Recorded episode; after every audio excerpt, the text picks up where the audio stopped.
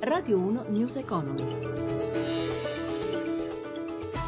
E ben trovati allora da Paola Bonanni. Le principali borse europee hanno aperto in territorio negativo dopo i cali di Wall Street ieri sera e degli listini asiatici questa mattina, causati dal nuovo calo delle quotazioni del greggio. Per gli aggiornamenti ci colleghiamo comunque subito con Milano e con Sabrina Manfroi. Buongiorno. Sì, buongiorno e la seduta tende a peggiorare in questo momento. Milano cede l'1,8%, Londra l'1,30%, Parigi meno 1,9%, la peggiore è Francoforte meno 2,35%. Sul listino tedesco pesa anche il dato in calo sulle ordini alle all'industria di febbraio. Per quanto riguarda i comparti sono tutti decisamente in rosso, tra i titoli peggiori maglia nera va a Banco Popolare che è stata anche sospesa al ribasso, ritornata in contrattazione, scivola del 6,3%, Saipem perde il 5%, Tenaris meno 4,6% come Fiat, Monte dei Paschi perde il 4%, pochi titoli in controtendenza, tra questi Mediobanca che guadagna lo 0,60%, in calo come dicevate anche il prezzo del petrolio, il VTI resta sotto i 37 dollari il barile. Intanto sale lo spread a 116 punti base all'1,26% il rendimento decennale, l'euro invece è fermo sul dollaro a 1,1365, linea allo studio.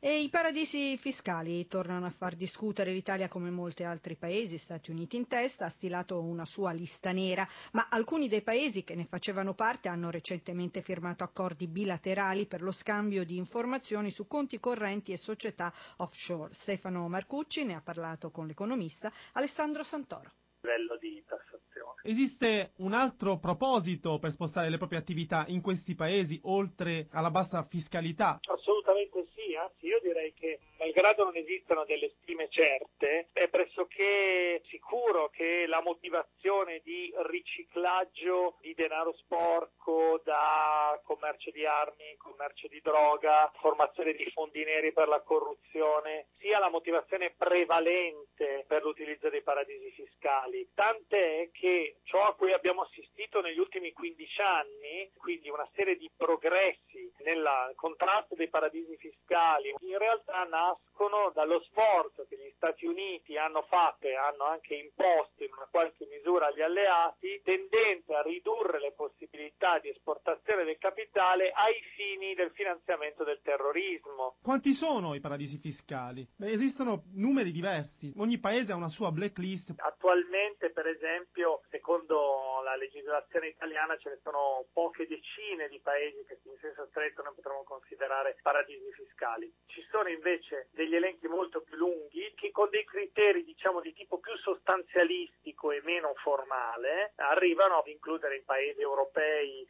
come i Paesi Bassi o città come Londra nella settimana che porterà il governo a definire il nuovo documento di economia e finanza, dove il PIL verrà rivisto a ribasso e il deficit corretto a rialzo, crescono i consumi ma anche i poveri, più 7%. La ripresa si fa sempre più debole. Del potere d'acquisto degli italiani che riprende fiato, mettendo a segno il primo rialzo dopo otto anni, Anna Trebbi ha parlato con il segretario generale di Confesercenti, Mauro Bussoni. Un fatto decisamente positivo, il problema è che l'aumento del potere d'acquisto delle famiglie è dovuto ad una sistematica contrazione dei beni e delle merci poste in vendita, tendenza confermata questa anche nel primo trimestre del 2016, quindi di fatto i consumatori hanno un potere teorico di maggiore spesa ma non lo utilizzano, c'è un problema di, di fiducia complessiva verso il futuro, c'è una situazione comunque in cui ancora la prudenza prevale. E quindi la spesa delle famiglie non aumenta? Diciamo che c'è un potenziale maggiore che ancora non si esprime. Ricordiamoci che il quadro complessivo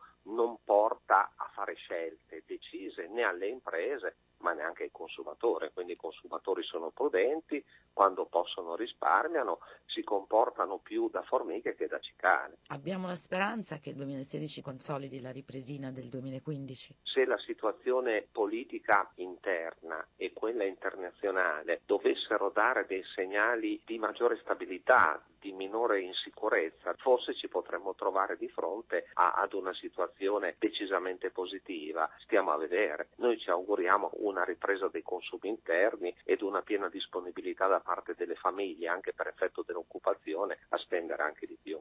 News Economy a cura di Roberto Pippan torna nel pomeriggio alle 17.32 redazione Cristina Pini in regia Roberto Guiducci, la Paola Bonanni a voi tutti. Buon proseguimento di ascolto su Rai Radio 1.